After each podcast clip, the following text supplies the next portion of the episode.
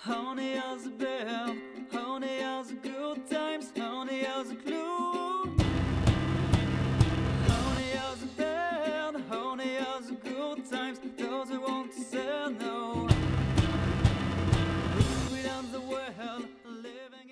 Boa tarde, boa noite, bom dia, bom qualquer coisa aí, senhoras e senhores RPGistas. É, Está começando agora o episódio piloto do Orbcast, o podcast sobre RPG, do site, grupo e tudo mais Orbe dos Dragões. Acesse o site www.orbedosdragões.com.br, eu acho. E temos um canal no YouTube também, onde colocamos nossos joguinhos. Jogamos diversas plataformas, quinta edição, é, Finder, às vezes um vira máscara, mas não com frequência, e nem tem muito tempo assim. É, enfim, jogamos com vocês e comentamos, damos pitaco com vocês lá ele. E vamos agora fazer isso via internet, tentar alcançar o máximo de pessoas aleatórias possível. Quebrando protocolo, esqueci de me apresentar. Eu sou o Fredon, Dom Fredon, quem não me conhece. É, eu estou aqui com Caio Talurassi Moraes, um ávido é, membro da comunidade RPGística. Caio. Fala pessoal, boa tarde, boa noite, bom dia, bom crepúsculo, estamos aí para contribuir. Estou aqui também com Rafael Fidalgo o Maradona, um maior jogador de futebol de todos os tempos da Argentina. Fala galera, aqui é Rafael. Eu vim pela polêmica. Mas estamos todos aqui, esses dois cidadãos são mestres de RPG, eu sou muito honrado de tê-los aqui comigo. E vamos aqui fazer uma breve explicação sobre como vai funcionar esse programa. Primeiro a gente vai comentar algumas notícias do mundo do RPG, fazer uns comentários aleatórios e depois a gente vai entrar na pauta principal. A pauta principal do dia é Pathfinder segunda edição, por que fizeram esse canhão. A gente vai comentar um pouco sobre o que motivou criadores, né, os editores da Paz, a fazer essa nova edição. Obviamente, vamos dar os nossos pitacos aqui, dizer o que, é que a gente achava, o que, é que a gente desachava. Devo dizer que jogamos todos e mestramos todos a primeira edição do Pathfinder e, em princípio, gostamos muito do sistema, muito mais do que a, a quinta edição. A gente vai come- comentar um pouco sobre essa, essas as razões da mudança e o que, é que a gente esperava com essas mudanças. E se surgir mais alguma coisa aqui no meio da nossa edição, a gente vai ficar falando também, porque, enfim, né? Vamos começar aqui as notícias da mais antiga para mais nova. Uma das mais antigas é que Vampiro a Máscara volta ao mundo do RPG depois de quase 15 anos longe das, das mãos dos jogadores. Cheio de polêmica, a White Wolf foi escanteada mais ou menos, tomou um chega para lá mamãe da Paradox Entertainment, sua possuidora, se é que é isso na palavra, e um contrato com a Modifius foi feito e ela ficará responsável pela distribuição dos jogos. Resta saber quem é que vai pegar essa bala para trazer para o Brasil. Alguma dica? Pois é, cara, o Vampiro é um jogo saudoso, já joguei bastante aí, já fiz uns, uns uns, uns aí que, que deu trabalho nessa vida de meu Deus. Mas é, o jogo enfrentou umas polêmicas aí, né? Questão de acusações de disseminação de ideologia, isso e aquilo, coisa que a gente não cabe entrar aqui agora, talvez num, programa futuro. Mas eu não sei quem teria cacife de pegar esse título também. A gente tem editoras competentes aqui no país, né? Como New Order, né? Que, que tá abraçando uma série de títulos e está trazendo com qualidade. Mas Vampiro é uma linha, é uma linha muito exigente, né? Então teria que ser alguém que não mijasse fora o pinico, não, porque senão a vampirada ia ficar nervosa. É, o jogo Vampiro a Máscara é um jogo, já o nome storytelling dá a dica, né? É um jogo de narrativa. Né? Temos diversos outros sistemas que privilegiam a narrativa, como Cthulhu. Vampiro a Máscara é um jogo que é basicamente narrativo, né? Tem que dizer, tem um foco muito na narrativa. O tema da segunda edição era meio maluco, né? Que, que é um jogador de D&D jogando vampiro não dá certo. Dá uma merda infinita logo com rapidez. Rapidez acabava logo com o jogo. Eu acho que o grande problema era, era aquele sistema de D10, né, cara? A gente, principalmente a gente fez engenharia, a gente naquela época entendia um pouquinho de, de matemática e aquela porra não convencia, né? Até hoje não me convence, na verdade, velho. Eu até gostava do sistema de D10, pra falar a verdade. Negócio de parada de dados, uma maluquice assim. Faz concurso da CESP, velho, de, de um, um, um anula, né? Um, um erro anula um sucesso, porra, é um problema isso aí, velho. Essa é a parte mais louca. O investimento que você fazia nos pontinhos, ele não é diretamente proporcional com o aumento das suas chances de ter sucesso nas coisas, entendeu? Isso era mais louco. Enfim, quem tiver, quem for editor no Brasil e tiver coragem de trazer vampiro, saiba que o público gosta de que conte a história direitinho e sem nazistas, por favor. O, o vampiro, né? Ele sempre teve aquele nicho dele fanático. Então, quem trouxer vai ter vendas, aquela quantidade certa de vendas, mas também vai ter uma dozinha de cabeça de gente enchendo o saco, né? É, eu enxergo o vampiro como, como é um, assim, guardado as devidas proporções, é arte, né? Assim, RPG, é um RPG arte. E o fã é tão chato, aquele cara fica esperando você fazer o solo e se você errar uma nota, ele vai botar o dedo na tua cara e apontar. Então, cara, a empresa que ficar responsável pelo vampiro vai ter que, vai ter que ter, tem muita responsabilidade nas costas. Bom, seguindo o barco aqui, indo, vindo para um momento mais próximo nosso, é, bom, é antiga ainda, a quinta edição veio para o Brasil pela Galápagos Jogos e o lançamento está previsto para abril. Só não falaram qual é ano, né? Porque no momento dessa gravação, a gente está aqui em 9 de abril e não se tem notícia de nada. Inclusive, a seção do site da Galápagos está fora do ar né, a seção responsável por, por, por D&D. É, convenhamos que D&D morreu, né, gente? Pelo amor de Deus. Não começa assim, não. Aí você tá... É brincadeira, é brincadeira, é brincadeira. Eu, eu, eu, acho que o maior problema é que esse é, do D&D, na verdade, não é quem vai traduzir o D&D, é quem vai fazer a merda da sexta edição, né? Porque a quinta edição, a edição é ruim. É, eu não sei se os caras já estão pensando na, na, sexta, não, velho. É porque. Tudo bem que a transição da quarta pra quinta é rápida, né? Mas vamos ver, vamos ver importante aí que a gente tem umas outras opções aí que talvez sejam mais agradáveis. É importante que a gente vai ter, quer dizer, que, quem, que os fãs da quinta edição e do D&D em forma geral vão ter o jogo em português. Né? É a viagem, né? E vão ter uma qualidade, uma boa qualidade, um produto decente, bem feito, não aquele, aquele lixo que a Devi costumava fazer. É, tirando a camisa de time aqui, eu acho bem legal essa, essa tradução da quinta edição, até porque a quinta edição veio com aquela de atrair novo público, né? E como o mercado aqui brasileiro tem essa vertente, né? Tá defasado de, de RPGs, defasado temporalmente, né? De coisas lançadas, não tão bem atualizadas, eu acho que vai alcançar muita gente aqui no Brasil. Agora, muita gente nova, falando muito de jogador novo, criança, é, menino, se botar seu seu filho para jogar um D&D quinta edição é, é, tranquilo, não, não tem nenhuma regra assim exorbitante. Eu acho isso, isso legal do jogo. Hum, tirou a camisa, mãe. Polêmica, polêmica. Falou que D&D é jogo de menino. Não, mas é, só fazer um comentário sobre a quarta edição. A quarta edição era um jogo de videogame disfarçado, né, velho? Inclusive, o jogo de D&D baseado na quarta edição de videogame é ótimo. Um jogo de videogame D&D baseado na quarta edição é ótimo, fora os, os bugs meio bizarros que o jogo da Crash do, do, nada no meio do jogo e sai. Mas o jogo é, é o sistema funciona muito bem para um sistema de videogames. Ninguém fica discutindo muito assim, ah, como o sistema de, de, de Dragon Age é meio estranho. Não, a galera discute sistema de mesa. Então, para um sistema de videogame, a quarta edição é ótima. Para um sistema de mesa, não, não é, né? Pois é, eu não, eu não gosto da quinta edição, mas eu gosto menos ainda da quarta. Então, para mim, a quinta já é melhor que a quarta. Você gostava da terceira, pelo menos, velho? oh, amava. O 3,5. Pelo amor de Deus. É isso, a terceira edição foi o ápice, pô. Os caras conseguiram cair num buraco sem fundo na, na quarta edição. É um negócio assim assustador. Por reeleger João Henrique. Mas enfim, é, continuando aqui na lista. 5 de abril, é, New Order anuncia que as traduções para o português recebem selo de classificação e os livros vão para a gráfica. É isso aí, meus amigos. Teremos, abemos Starfinder em português PT WebR. Quem duvidou, senta na BR aí, meu amigo. É, a expectativa é grande.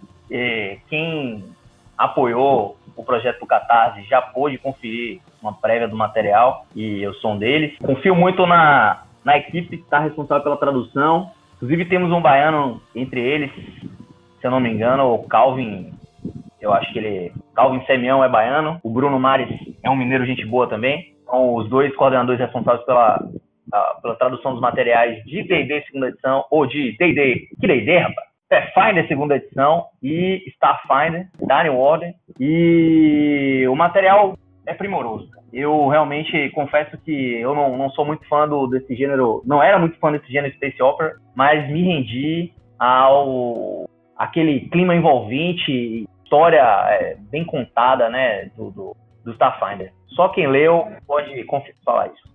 Starfinder é uma, um, segundo os próprios criadores, né, não é um star, um sci-fi, né, é um sci-fantasy, uma fantasia científica que dá um pouco o tom de fato, quando você joga Starfire, você entende o que, é que significa isso, né, Marco? Exatamente. É, é, eu também não esperava muito do, do jogo, até ter em mãos e começarmos a jogar.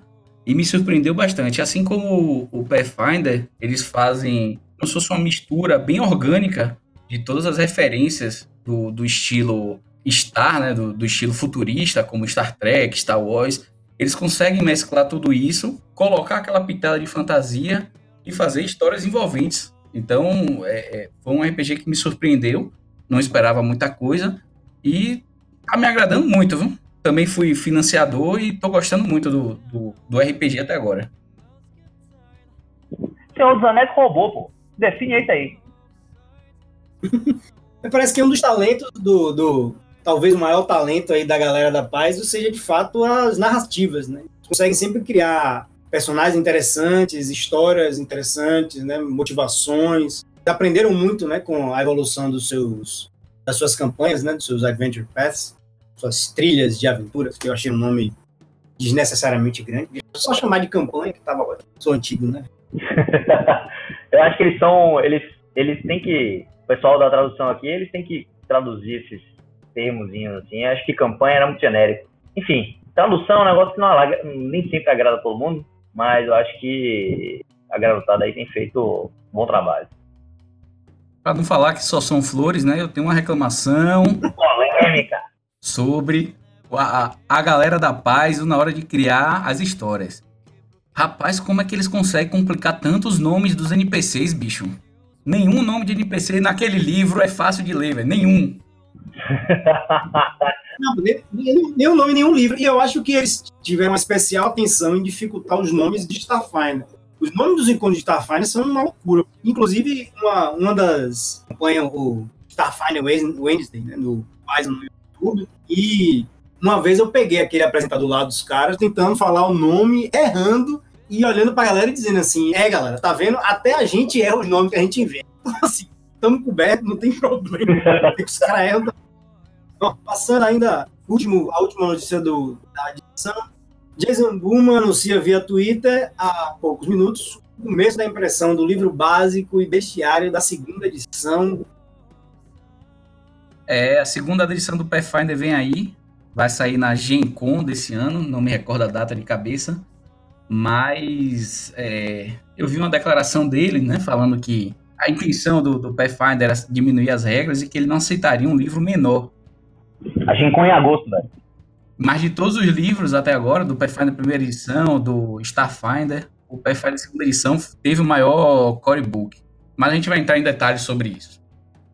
O Bulma, que é muito ativo né, nas redes sociais, ele comenta muito sobre, fala muito com os fãs, né, comenta muito sobre jogos e tal, e sobre o que está acontecendo, mas ele não tá dando muito segredo não desse, dessa segunda edição. É, e, e, ele é um cara que, é, você querendo ou não, ele segue uma linha D&D porque ele foi criado na linha D&D. Ele, toda hora ele fala isso, né? Ele já foi editor lá da, da Wizard of the Coast.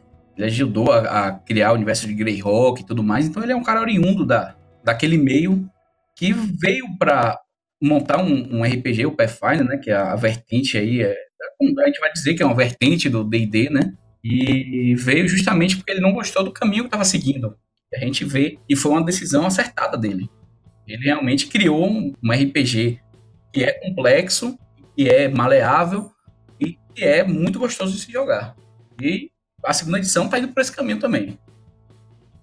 Pois é, pois é, o, como Mara falou aí, Pathfinder surgiu a partir da insatisfação de, de alguns produtores de conteúdo do D&D terceira edição, do D&D 3.5, tanto que a edição do Pathfinder logo que foi lançada lá em 2008 é, era chamada de 3.75, né? Por conta da, de ter bebido tanto na fonte do, do, do DD 3.5. É, mas é um, ao passar dos anos aí, com uma década de, de material sendo lançado, lançamento intenso de material, diga-se de passagem, é, o sistema começou a enfrentar alguns gargalos.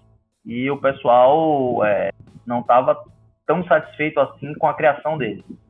Bom, já que estamos futucando o assunto, vamos direto para a pauta. Vamos falar sobre essa segunda edição que vem aí e o, buraco que ela vem ocupar, né? O espaço que ela vem ocupar. Por que segunda edição? O que é que tinha na terceira edição, né? No 3.5, no 3.75, ou 3.p, ou Pathfinder, que motivou né, os seus editores a trocar, né? A revisar de forma fundamental as regras a ponto de criar um novo jogo. Pois é, eu acho que a segunda edição ela foi ficando tal qual o Império Romano foi se agigantando de tal forma, tanto em termos de regras quanto de material, mas muito mais em termos de regras, suplementos e regras opcionais, que o jogo foi ficando um pouco não queria dizer insustentável, que eu acho um termo forte, mas foi ficando muito complexo. Então, quando você pensa num jogador que acompanha há bastante tempo, não, não digo nem desde o, lá de 2008, lá de, lá de trás, mas que joga, como a gente joga o Pathfinder primeira edição há algum tempo, já domina um pouco do sistema, você não consegue entrever essa dificuldade, mas se você tenta iniciar, isso é esse teste, todo mundo pode tentar fazer, se você tenta iniciar qualquer amigo seu, ou qualquer primo, um irmão, qualquer coisa, qualquer pessoa no Pathfinder primeira edição, o caboclo entender aquilo ali, rapaz, dá trabalho, viu? Porque é muita regra. Só para criar personagem, o pessoal perde uns dois, três dias. Não tanto pelas opções, que são muitas, mas pela quantidade de, de, de regrinhas e modificadores e atributos e, e tipos de bônus. Isso é quase infindável, essa lista.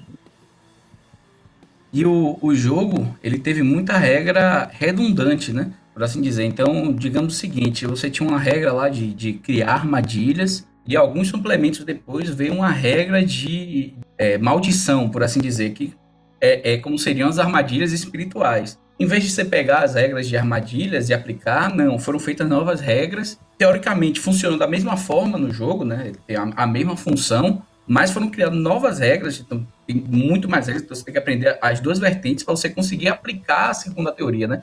Eu acho que é, como a 3, o 3,5, né? E o Pathfinder também, a primeira edição, vieram nessa de, de ter um, um conceito base e você vai adicionando regras e classes e coisas à medida que vai passando o jogo, tem uma hora que fica redundante, não tem jeito. As, as regras começam a, a não ter mais um, o limitezinho entre um e outra e eram para se sobrepor, mas não se sobrepõem, justamente porque você não consegue tirar esse, esse meio termo, né? Porque, ah, o que acontece? Eu, eu comprei o, o livro, o Corebook, e depois de quatro anos você lançou uma regra nova e a minha está defasada. E não poderiam, não poderia existir isso, né? Você observa isso no, nos próprios traits, né? Tem centenas de traits que efetivamente fazem a mesma coisa. É, são completamente inúteis. É, os caras criaram traits nomes iguais, cara. Isso é o cúmulo de, do, do, da falta de controle. A minha impressão é que o jogo, ele, o arcabouço legal, digamos assim, o arcabouço de regra fundamental, a estrutura fundamental de regra, ela deixou de dar conta das coisas que se queria fazer no jogo. Então, ao passo que você ia criando novas classes, novas, eh, novas regras para coisas diferentes, do tipo combate de massa, exploração de terreno, combate em navio, combate entre navios, era obrigado a criar coisas novas porque o que você tinha de base, né, a base que você tinha não lhe permitia extrapolar muita coisa para essas outras ideias. Terminava que quando você tinha é, uma base que permitia extrapolar, como por exemplo as manobras de combate, você terminava criando um nicho tão específico que ela era raramente usado, porque ela não tinha uma aplicação é, geral dentro do jogo. E os jogadores passaram a, a, passam a abandonar determinadas coisas que não têm utilidade prática. Isso também tem um pouco a ver com o tipo de jogo que você joga, mas eu acho que na, na minha impressão no geral é essa, que o, o arcabouço de regras fundamental construído para o Pathfinder, ele passou a não dar conta do que se desejava fazer, do que se desejava criar, e novas regras precisavam ser criadas e é, justapostas ao arcabouço inicial. Terminou criando uma espécie de Frankenstein, assim. E sem contar que ela já era uma, já, já é uma herança do 3.5 e já é um sistema bastante complexo. Com as peças, os diversos talentos que eram lançados a todo tempo, a, aquilo ficou quase inviável do ponto de vista da aprendizagem mesmo. Era muito difícil, né, como o Caio falou, aprender uma sentada, aprender a jogar. Eu, eu me sentia estudando o jogo, o jogo como se fosse é, a profissão mesmo, assim, né? Fazendo análises estatísticas. Eu tenho planilhas e planilhas, porque era tanta possibilidade, tanta informação, tanta coisa no jogo, ficava impossível, era, parecia, me parecia impossível entrar nele de forma suave. É bem por aí, velho. A gente tinha que fazer muita conta, era, era muita opção e você tinha que garimpar mesmo o que, que valia a pena, o que é que se encaixava no conceito do seu personagem. Sim, era, era um trabalho árduo. Era quase um estudo, velho, pra prova. Então já sabemos o, o, o que motivou né, a mudança aí, a evolução. E alguns vão, vão especular que ah, é, é dinheiro, é porque a quinta edição veio e fez um, um, sucesso, foi mais simplificado, o Pathfinder decidiu ir junto. Eu acho que pode ter o, o dinheiro envolvido, claramente, mas é, eu acho que realmente há esse lapso, né? Principalmente de um RPG que tem 10 anos. Quem pegou do início continua jogando até hoje. Mas nesses 10 anos aí, ficou muita gente que era para entrar no Pathfinder e não entrou, não se inseriu no meio justamente por causa da complexidade.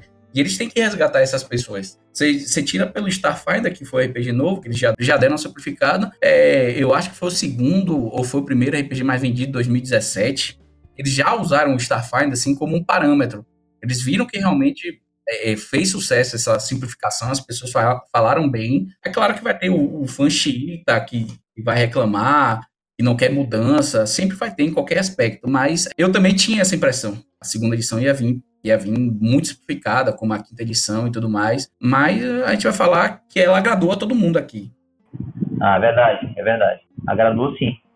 Eu não sei de quem, não sei quem foi que escreveu isso, mas está lá no site oficial da Paz. As justificativas, né? Tá os, tem vídeos no YouTube também da galera, da galera da Paz dizendo isso. Que a justificativa era, é, uma das justificativas era a gente, nas palavras dele, né? A gente via que tinham coisas que podiam melhorar. A gente já tinha experiência, de, já tinha entendimento de como fazer isso melhorar. E aí achamos que não dava para remendar a primeira edição e aí partimos para criar um sistema novo lembrar que muitas dessas regras que existem, são fundamento hoje da, da segunda edição, elas vieram aos pouquinhos no Unchained. É verdade. Em, outras, em outros suplementos de regras, ou às vezes regras opcionais, já estava ali né, o protótipo da segunda edição nascendo de dentro da primeira edição mesmo. E eu acho que o primeiro, um alvo, um alvo importante de se bater com a segunda edição é, de fato, a curva de aprendizado. Né? É, era muito difícil iniciar alguém na primeira Finder e era preciso olhar para isso. Exatamente. É, a curva de aprendizado era um problema. Isso que você, essa análise que você fez aí, para mim é perfeito. Eles perderam a mão do que fizeram, é, pegando um pouco do que Maradona falou. Eu não acho muito, eu não acho nenhum demérito, na verdade. Os caras olhem para trás após 10 anos de, de sucesso posso considerar que, que Pathfinder foi um sucesso. Foi um, foi um sistema é, que vendeu bastante, que popularizou o RPG, assim, trouxe a bandeira do RPG de maneira honrosa. Eu considero que os caras olharem para trás depois de tudo isso e, e, reconhecerem que eles têm um sistema que fugiu do controle e, e, e buscar reformular isso, eu acho bem louvável. É, é inclusive, é, é bem humilde da parte deles. Então, por mais que seja chato que a gente tenha que. E aí eu falo por mim e pelos meus colegas aqui, a gente tá ficando meio velho, né? RPGista velho, que não tem saco de ficar reaprendendo o sistema. Antes a gente pegava livro e ficava sistema ali em duas, três centavos, né? Hoje em dia eu sou um velho chato, ranzinza, que não quero aprender nada de novo. E aí fico jogando o meu o sistema que eu já sei mesmo. Mas por mais que seja chato, que a gente tenha que reaprender temas, né? Reestudar os sistemas, os, as regras e, e, nos reacostumar com novas dinâmicas. É bastante, é bastante louvável e satisfatório o que vem por aí, né? Com um sistema mais simples, mais fluido, de aprendizado mais, muito mais intuitivo, mais rápido. Então, isso é, facilita para todo mundo. É, o que eu acho que Caio mencionou né, que o, a criação do personagem na primeira edição era uma loucura, podia levar seis dias. E a segunda edição é muito direta nisso. Né? Parece muito com a forma de criar do Pathfinder ou do Starfinder, é, só que o D&D também pensou nisso, né? E de forma muito similar, né? Eu acho que né, esses três sistemas, eles são bastante próximos. Não sei o que vocês acham disso, na, no aspecto específico da criação do personagem.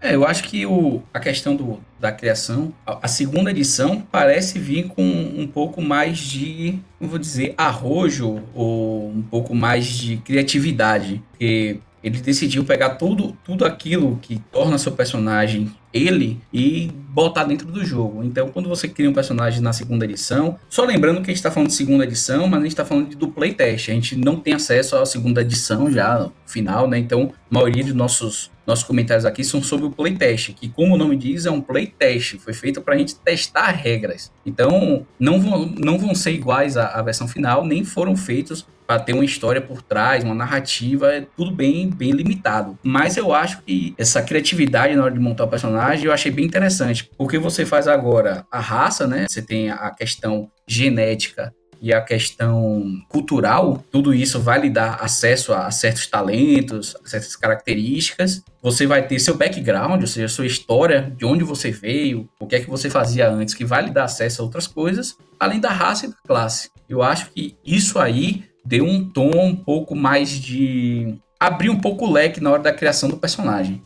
Então, traduzindo em miúdo, é isso aí, mano. Então, o que eles fizeram foi pegar é, aspectos que dizem respeito mais ao, ao, histórico do personagem, ao, ao perfil do personagem e traduziram isso, traduziram isso, amarraram isso melhor no sistema, é isso?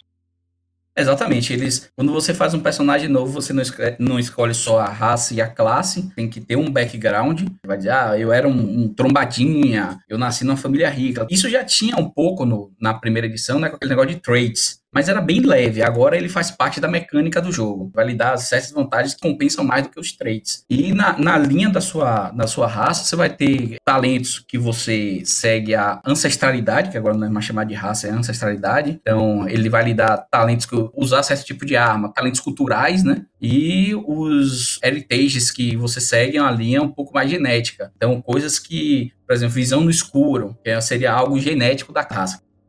Eu acho isso interessante porque, assim, quando você cria um meio-elfo, por exemplo, você é geneticamente também elfo, mas você não necessariamente faz parte da cultura elfo. Então, esse, essa possibilidade de você separar as coisas, né, o que é genético e o que é cultural, é interessante.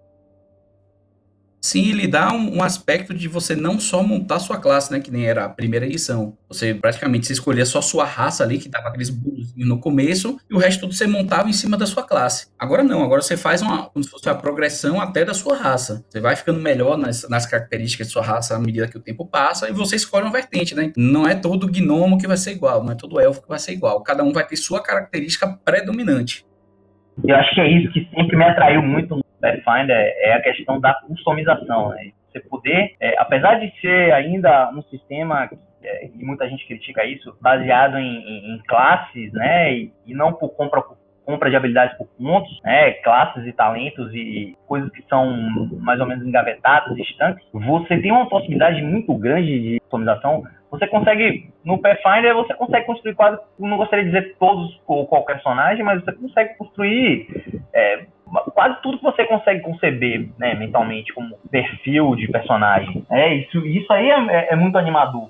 Porque o que eu ouço falar, e aí eu faço essa ressalva botando muitas aspas aí, foi o que eu ouvi falar de pessoas que, que jogam o D&D quinta edição, e eu não jogo, eu li pouca coisa do D&D quinta edição, é de que o sistema, ele ficou meio pasteurizado. Assim, todo guerreiro é igual, todo ladino é igual, todo mago é igual. Você quase não tem opções, eles, eles simplificaram de uma, de uma maneira que você realmente aprende o jogo rápido, mas você não consegue mudar muito o seu personagem. Tem uma doença parecida com o que era a terceira edição, né, nesse aspecto específico, de que para você conseguir construir um personagem que fazia as coisas que você queria fazer, você precisava pegar cinco classes diferentes, dez classes diferentes, doze classes diferentes, para poder ver se fazia o que você queria que ele fizesse. E eu acho importante a gente fazer uma ressalva aqui na questão da criatividade e o jogo. Então, o Pathfinder sempre teve essa vertente de você conseguir criar tudo aquilo que você imagina naquele universo, mas aquilo se encaixar no jogo, traduzido em mecânica de jogo, que é, um, é uma coisa que, pelo menos eu, para mim, chama muita atenção. Não adianta é, todo mundo dar um. Ah, solta um raio do dedo que dá um D6 de dano. E, e, ah, esse raio é o que você quiser. Pode botar gelo, fogo, o que for. Isso aí eu, eu não me interesso. Agora, se você diz assim, ah, você pode fazer tal coisa que dá tal tipo de dano, você tem que jogar o dado assim, assado, tem que seguir tal regra, eu acho que isso é interessante. Porque tira esse, essa vertente de todo mundo ficar igual, que é o que parece acontecer na quinta edição. Eu também não, eu não jogo quinta edição, certo? mas pelos relatos que as pessoas me falam, o problema é a ligação entre criar o personagem e o que ele faz no jogo. Porque não adianta ser, ah, eu quero ser um mago é, louco que solta raios de fogo pela mão e o outro falar, ah, eu sou um mago da morte. No final, os dois fazem a mesma coisa na hora do jogo. No Pathfinder, você não vê isso. Eles são bem diferentes no jogo, em regras e mecânica, eles são bem diferentes é um exercício que eu, que eu considero interessante e o pessoal consegue fazer. É, eu vejo aí nos fóruns aí, gringos, é o pessoal construir personagens X-Men dos quadrinhos no Pathfinder. As regras conseguem exprimir idades desses, desses personagens dos quadrinhos perfeitamente como que se tem no jogo, entendeu? Então acho que isso é uma prova de que eu, existia muita opção, existia realmente é, um grau de, de customização satisfatório no jogo. Isso, claro, que a gente está falando da, da, primeira edição e eu acho que essa característica é, em especial se, se manteve na segunda edição. A minha experiência com quinta edição, eu joguei quinta edição até o nosso glorioso mestre Patrick engravidar. É, volta a mestrar, Patrick. É, jogava com ele, mas é, e aí eu, eu, vou levantar esse ponto que me parece que é fundamental no RPG. Né? Ele passou muito tempo jogando segunda edição, AD&D, segunda edição e migrar para a terceira edição, acho que era uma coisa meio complicada para ele, porque o sistema era realmente muito difícil. Não muito difícil, mas muito complexo. Ou mais complexo do que ele queria. E ele me disse que gostava da quinta edição, ou jogava a quinta edição, justamente por essa simplicidade. É, ele me disse, me disse, que não era um cara muito apegado às regras, né? que era mais interessante para ele era narrar o jogo, contar uma história. E eu e, assim, e eu sei que isso não é só da boca para fora, não é só uma, uma, uma, historinha, porque eu joguei com ele e ele de fato fazia isso. Por mais que a gente tinha muita liberdade de, de criar ações, né, de tentar fazer resolver os problemas de uma forma inusitada, e realmente ele criava empecilhos, inclusive quando as regras diziam o contrário, assim. Às vezes ele passava, usava a regra de ouro, assim, ao bel prazer, passava por cima de regras, para poder fazer com que a história fosse uma história que a gente se emocionasse, empolgasse de jogar e de, de fazer e de construir. É, a forma como ele mexia com os personagens, né, com as ações, era, era tudo muito dele, da forma como ele viu o jogo. Então, a, o foco na regra e no sistema em si era, um, era, um, era muito pequeno. E a grande, grande viagem dele era narrar o jogo. E eu acho que isso pesa um pouco nessa hora de você escolher um sistema para jogar e quando você olha, né, para, enfim, para o que você quer de um jogo. Eu acho que pode ser bem por aí, sim. E, e por mais que não, não exista uma forma errada ou certa de jogar RPG, o sistema é uma ferramenta. Eu acho que tem ferramentas mais adequadas para determinadas tarefas. Então, como o D&D e o Pathfinder ficaram consagrados com sistemas que retratam melhor o, a fantasia rival, né? A fantasia heróica, na verdade, e apesar de fazer um parêntese aqui, o sistema D20 ter sido vendido como um sistema que é adaptável a tudo. Eu acho que o Pathfinder e o D&D continuam se adequando muito mais, continuam é, se prestando muito mais a, a, trazer uma experiência legal nos jogos de fantasia heróica, né, do que em outros é, mais voltados à questão interpretativa, de mistério, investigação, como temos outras opções aí de, de sistema, como o próprio World of Darkness, como o, o chamado de temos algumas outras, o Strange, Strange, né, que é um sistema novo aí que está surgindo aí, fala muito bem. Pra tentar direcionar um pouco essa discussão para finalizar essa ideia, a conversa sobre o pisado, me parece que existe uma, é, é, né, uma questão de aprender as coisas, aprender a regra do jogo relacionado com o tamanho dele. Até que ponto as regras se propõem a descrever o mundo como ele é, o mundo real, né? Quanto mais você vai no detalhe, como um jogo GURPS, por exemplo, pode ser super detalhista, quanto mais você vai no detalhe, mais você percebe que há uma falha aqui ou ali em determinado ponto. E aí a pergunta é a seguinte: qual é o, onde é que é o equilíbrio? Né? Porque o, a segunda edição do Pathfinder ela vai crescer. elementos vão acontecer, vão aparecer. A fantasia do jogador em, em representar um determinado papel, ela não vai estar limitada à criatividade do editor. O jogo precisa crescer porque as, as possibilidades crescem naturalmente na vida. Até que ponto é possível manter uma curva de aprendizado boa para novos jogadores, e mesmo assim expandindo o jogo para os, os veteranos e os que já estão ali acostumados com aquelas regras. É, e como você mesmo disse, né? Cada um joga aquilo que gosta. O que importa é jogar RPG. Eu acho que isso é bem claro, é a mensagem que a gente quer passar aqui. E ah, se não tem tempo de estudar tanta regra, coisa e tal, e quer jogar um RPG mais simples, jogue, mas faça a sua criatividade. Eu acho que o importante é justamente a gente saber, na hora de jogar RPG, você sair desse mundo, né, criar um mundo novo e se divertir com aquilo. Para mim é o que é fundamental. Não, mas a minha, a minha, meu questionamento era muito mais assim, para onde vai a segunda edição, certo? Porque assim, agora eles estão preocupados com a curva de aprendizagem, com nova e tal. Mas quando o sistema crescer, quando os suplementos forem aparecer, é possível conciliar as duas coisas, né? Criar novas coisas para dentro do tema, manter a, a, simplicidade, né? De aprender. É, o que aparenta, né? O que a Paz aparenta tá fazendo é se focando mais nas Adventure Paths. Eles não vão lançar mais livros de regras adoidados, né? O que tudo indica pelo que eles falam, o Twitter, o Jason Buma. Não vão lançar livros de regras adoidados, vão lançar uma coisa ou outra ali, uma classe nova, mas nada que seja é, é, regra de fato nova no jogo. Que mude é, a mecânica do jogo em si. Isso aí vai estar tá tudo fechado já no core book. Agora vamos ver se eles vão conseguir fazer isso, né?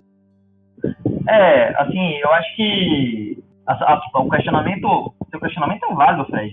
Eu também me pergunto se um sistema que começou, assim, está se iniciando agora, que é a seleção pequeno, com a proposta de se manter simples, é, com o advento de natural de mais e mais e mais material, será que a gente não vai cambar no, no que era a, primeira edição também, que se tornou um, aquele gigante? Espero que eles tenham aprendido a lição desses 10 anos aí e mantenham um controle maior sobre o que é lançado, né? Eu acho que um dos grandes problemas que talvez eles enfrentaram, muito mais no começo e, do que nessa fase final, era uma quantidade enorme de editores e uma quantidade, um fluxo muito grande de material lançado. Se eu não me engano, eles não estavam em média dois livros por mês, né? Se não mais. É, entre regra e livro de, de aventura e módulo, ainda tinha isso sem contar aquela parte lá do, do, do Pathfinder Society e tudo. Então, eu acho que eles têm que ter um controle, centralizar muito mais, fiscalizar muito mais o que está sendo lançado, o que está sendo produzido, antes de efetivamente lançar, né? E eu acredito também que eles, que, assim como o Mara falou, que eles vão focar mais no desenvolvimento cenário, tanto que agora o, o cenário, ele, ele, o planeta de Golarion, se eu não me engano, não, nunca teve um nome, ou acho, acho que o nome era o, o universo nunca teve um nome, o planeta era Golarion, mas o universo nunca teve um nome e, e eles anunciaram que é, é homens, né? Algo, algo desse tipo, Mara, você ouviu falar? Não, não conheço, mas eu queria citar aqui, né, que Fred tinha dito lá atrás, né, você vê a evolução natural da Paizo, da linha de raciocínio da Paizo e como ela constrói jogos no Pathfinder, quando chegou no final ali da primeira edição do Pathfinder, que lançou as versões Unchained, né, e já é aquela, é aquela aplicação de algumas regras, e aí eles lançaram o Starfinder, o Starfinder foi lançado em 2017. Estamos em 2019, vai fazer dois anos aí de Starfinder. E realmente eles até agora estão cumprindo o que eles prometeram, né? São Adventures PFs, mas de livro de regras só tem o Core até agora. Lançaram é, O Mundo dos Pactos, que não é um livro de regra, é um livro de cenário, né? Os dois livros de monstro e um, um livro de, de itens, né? Que é o Armory. Tem o livro. O livro que veio três pô. Eles lançaram um playtest agora de três classes novas para a gente testar e tudo mais que vão vir no próximo jogo. Ainda não saiu o livro de regra, então? Não, não saiu. Eles planejam lançar novas classes. Dizer, será que faz sentido novas classes? No Pathfinder primeira edição, tinha classe a dar de pau. Era classe que não acabava mais. Classe demais, meu Deus do céu. O Starfinder tem classes básicas e agora e esse manual operativo, ele vem com três classes novas. Dez classes no total, para o Starfinder. E aí eu fico me perguntando se o objetivo, se a ideia deles é manter essas 10 classes básicas e focar na personalização do personagem. Por que eu digo isso? As, os multiclasses, classes de prestígio, eles têm toda uma cara de que os arquétipos tinham na primeira edição. Minha impressão é que eles, tão, eles vão tentar também diminuir classe básica, deixar um número limitadíssimo de classes, mas possibilitar a personalização do personagem através de talentos, né, e de árvores alternativas dentro da própria classe. É por aí, né? Sim, a segunda edição parece ser por aí, mas eles já anunciaram que vão ter classes novas sim depois, ou arquétipos novos pelo menos. Eles já anunciaram que algumas coisas vão sair depois em alguns livros posteriores. Mas eu volto a enfatizar, eles têm que lançar livros de regras porque o próprio público deles gostam de consumir esse tipo de material. Então é uma balança, eles têm que saber quanto a regra vai interferir para não, não bagunçar tudo aquilo, a regra nova que eles inseriram não vai bagunçar tudo aquilo que eles já, já criaram, e quando tem que parar de lançar, porque o Starfinder é um, não é mais um mundo, não é mais um mundo medieval, é um universo. Então eles têm que dar possibilidade para o pessoal fazer o que quiser, ilimitado. Então temos que ter essa, essa preocupação aí. Até agora eles não lançaram nenhuma regra, regra nova eles não lançaram.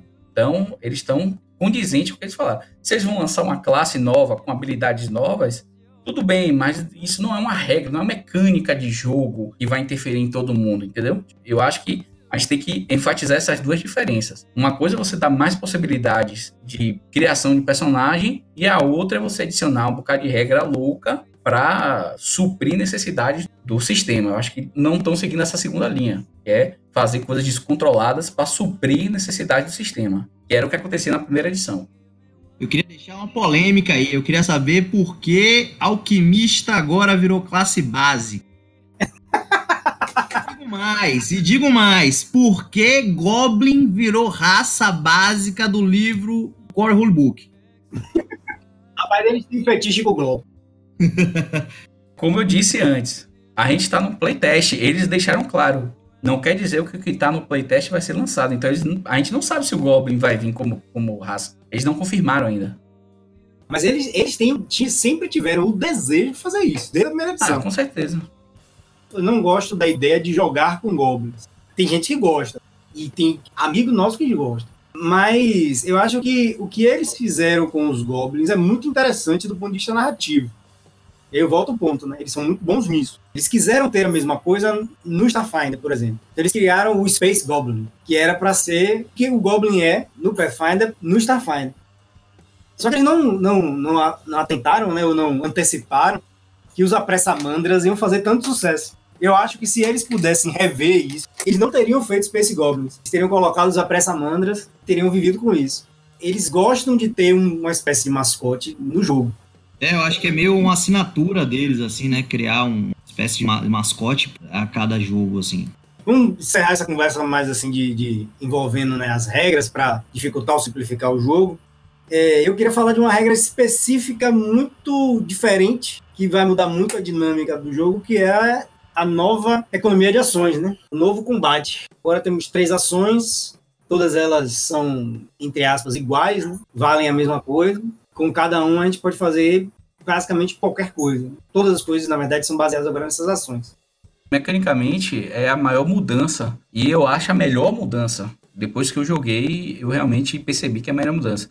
Ela não muda só a característica de três ações, ela muda tudo que envolve as ações do personagem. É, nós temos três ações, né? E nós temos uma, uma reação, né? Que a gente não pode deixar ela de fora. Essa reação também é importante. É, então a gente tem é, no total, num turno, vamos dizer assim, quatro ações. São três ações e uma reação.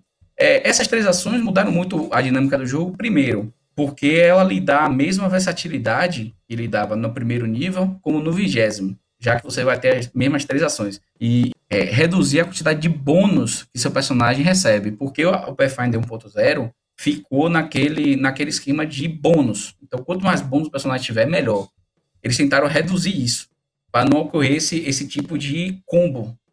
É, que é o quê? Um personagem fica absurdamente mais forte que o outro porque ele tem trocentos mil bônus diferentes, milhares de bônus vindo, oriundos de milhares de lugares, todos se acumulam e ele fica estupidamente mais forte que o outro. Eles decidiram tirar isso. E essas três ações simplificam isso também. Além de simplificar a questão da magia e, e outro tipo de ação. Então, é, você pode dar um ataque, dois ataques ou três ataques né, no turno. Vão ter as penalidades envolvidas. A, são as mesmas penalidades no nível 1 e no nível 20. Você não vai virar uma metralhadora de ataque no nível 20 e no primeiro nível você vai dar só um ataque. Então, até para calcular os ataques interativos é mais fácil, né? Exatamente. E assim, ressalto que essa regra já existe no Starfinder. Né? Algo parecido existe no Starfinder. É, eles tentaram já mudar no Starfinder, né? Mas eu acho que a regra de três ações, eles conseguiram ainda aprimorar o que eles tinham feito no Starfinder. No Starfinder a mudança foi nos ataques interativos, né? Você ataca, é, você pode escolher fazer um ataque total, ou seja, dois ataques, né? No mesmo turno, usando uma ação de ataque total. Mas aí você tem penalidade em ambos os ataques. É como usar duas armas da primeira edição, né? Mas ela é, meio que já é essa proto-ideia dessa ação como uma commodity que todas são iguais, né? E eu acho que essa é a principal mudança, né? A, economia, a nova economia de ações, quando você diz que você tem três ações, você não tem três ações rápidas, ações, uma ação rápida, uma ação padrão, uma ação de movimento, uma ação equivalente à casa do caralho, uma ação do não sei o que lá, e a ação imediata tem a ver com a ação rápida que se você gastar no tudo. Era uma conta muito louca, né? Era o samba do crioulo doido, cara.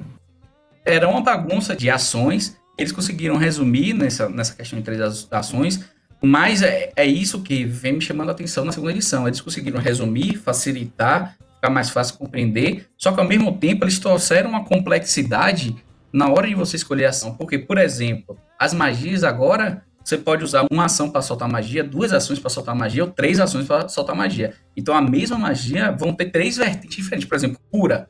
Se você usar uma ação, você cura só aonde sua mão alcança. Se você usar duas ações, você já consegue curar a distância. Se você usar três ações, sua cura é um pulso de cura. Ou seja, até mesmo as magias e, e outros tipos de ações vão ser influenciadas por essas três ações. E ficou muito bem bolado isso. Ficou muito bem encaixado em todas as dinâmicas do jogo. Isso te dá a liberdade de poder escolher o quanto você quer investir numa determinada é, tarefa, né? Isso é massa, porque te, te coloca no controle. Exato.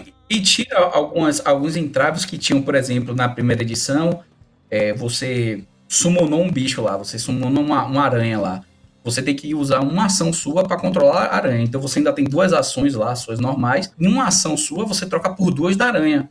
Ficou bem bolado, ficou, a mecânica ficou muito boa, ficou muito fluida e você não gasta tempo, que eu, que eu mais me revoltava na primeira edição, olhando o livro para ver se tal coisa influencia com tal coisa, se o cara não recebe ataque de oportunidade porque está em meia cobertura, esse tipo de vai e vem no livro que me, me tirava um pouco do jogo no, na primeira edição, que não está acontecendo na segunda. Que é interessante, as suas ações custam o mesmo, independente dela, independente do que elas fazem. Então, você tem a ação de andar, a ação de correr, a ação de dar um passo protegido, e tudo isso é uma ação. Uma ação também é falar como usar um componente verbal da magia, é uma ação. Usar o componente gestual para uma magia, outra ação. Usar o componente somático, usar o componente material para uma magia, outra ação. Usar um foco para magia, outra ação. E, e, eu acho que é por isso que eu, eu gosto dessa, desse novo sistema, que ele, ao mesmo tempo, simplifica e permite mais. Porque antes você era um negócio mais complexo, mas mais amarrado. E agora você tem um negócio mais simples de entender, que lhe permite muito mais coisas do que permitia antes. Essa sua frase resume o que parece vir nessa segunda edição, né? Então eles resumem a regra, mas ela permite mais. Ela você tem mais liberdade de fazer coisas com ela. É o que me parece até agora. Bom, mais alguma coisa, senhores? Vocês gostariam de dizer sobre esse jogo maravilhoso? Eu acho que é só a expectativa que tá grande aí. Vamos ver se essas impressoras gráficas aí desse livro rodam rápido para que agosto chegue logo. Acho que a Gencom, como o Mara falou no começo do episódio aí, Tá para acontecer no dia entre 1 e 4 de agosto, se eu não me engano. E é onde será lançado o Core Rulebook. E, se eu não me engano, o bestiário vai ser lançado. O bestiário, bestiário junto, eu acho. Ah, maravilha, maravilha. Então, Core Rulebook e o bestiário chegam aí em agosto. E a notícia que a gente tem da New Order é que o planejamento é lançar quase que simultaneamente aqui no Brasil o material em português. Então é um desafio grande, é algo que nenhuma editora conseguiu fazer até agora. A gente, a, a história do RPG no Brasil sempre foi um reflexo bastante atrasado, um eco bastante tardio do que é lançado lá fora. E a New Order chegou se propondo a igualar o cronograma de lançamentos do, do Pathfinder segunda edição dos Estados Unidos. E o que a gente pode fazer é torcer pelo sucesso, porque só quem ganha é a gente. Para lançar quase simultaneamente, eles deveriam ter acesso já de agora, né? Ao material. Mas eles têm, eles têm o acesso assim que o material for oficializado como a versão final, a Paz o envia para eles. Em breve, eles devem estar recebendo esse material versão final. E uma coisa que eu queria pontuar aqui é que a gente em breve deve saber disso, porque os caras da New Order, essa gestão nova da New Order aí, gestão nova não porque eu não conhecia como é que era a New Order antes, mas eu comecei a acompanhar a New Order depois que ela pegou as licenças do Starfinder e do Pathfinder segunda edição. Então, o que, eu, o que eu vejo é uma relação de muita transparência, né? Um jogo aberto, assim, com o público, e eles devem falar pra gente. Eles não vão conseguir segurar esse segredo por muito tempo, caso eles recebam esse material logo, não. Acho que a gente conseguiu falar bastante, né, sobre Pathfinder, né? Dar uma mexida na hype aí. Tá para chegar em agosto, a tradução aí, a promessa da New Order, a expectativa é que saia ainda esse ano, né?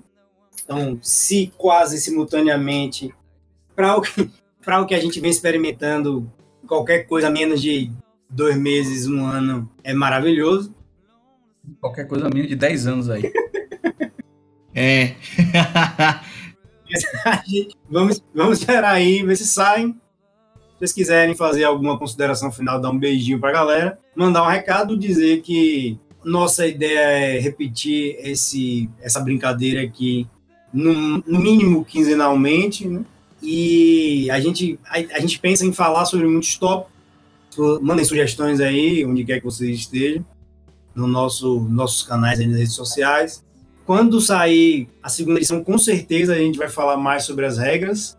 Vamos tentar montar aí, temos muitas possibilidades, né? Falar de Finder, falar das nossas aventuras ainda aí no, na primeira edição, né? Como é que estão aí rolando os, os, outros sistemas também. Temos várias frentes aí no Orbe dos Dragões, mas pauta que não vai faltar e a gente vai se divertir muito ainda falando de RPG. Senhores, se quiserem mandar mensagens aí, é à vontade. E eu não tenho nenhum recado para mandar. Uma boa noite. Boa noite não, né? Bom dia, boa tarde, sei lá, depende da hora que você estiver escutando isso.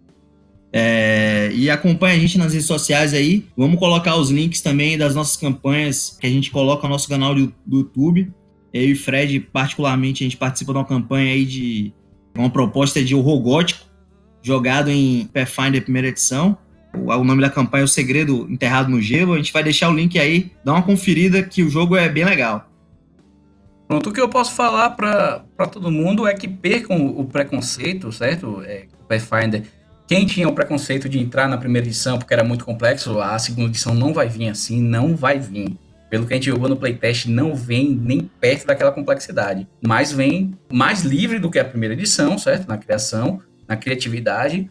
E quem jogava a primeira edição e tá com medo de, da segunda edição parecer a quinta edição de D&D, não parece, certo? Eu também tive esse medo quando eu vi. E eu falo, venham, experimentem. É um playtest, tá tudo muito limitado no playtest, mas mesmo com playtest, você consegue ver a quantidade de coisas absurdas que você pode criar, mesmo com o sistema ainda muito limitado. Então percam um preconceito e venham conhecer a segunda edição. Falou, galera. Um abraço, boa noite, boa tarde, bom dia, beijos e longa vida ao RPG.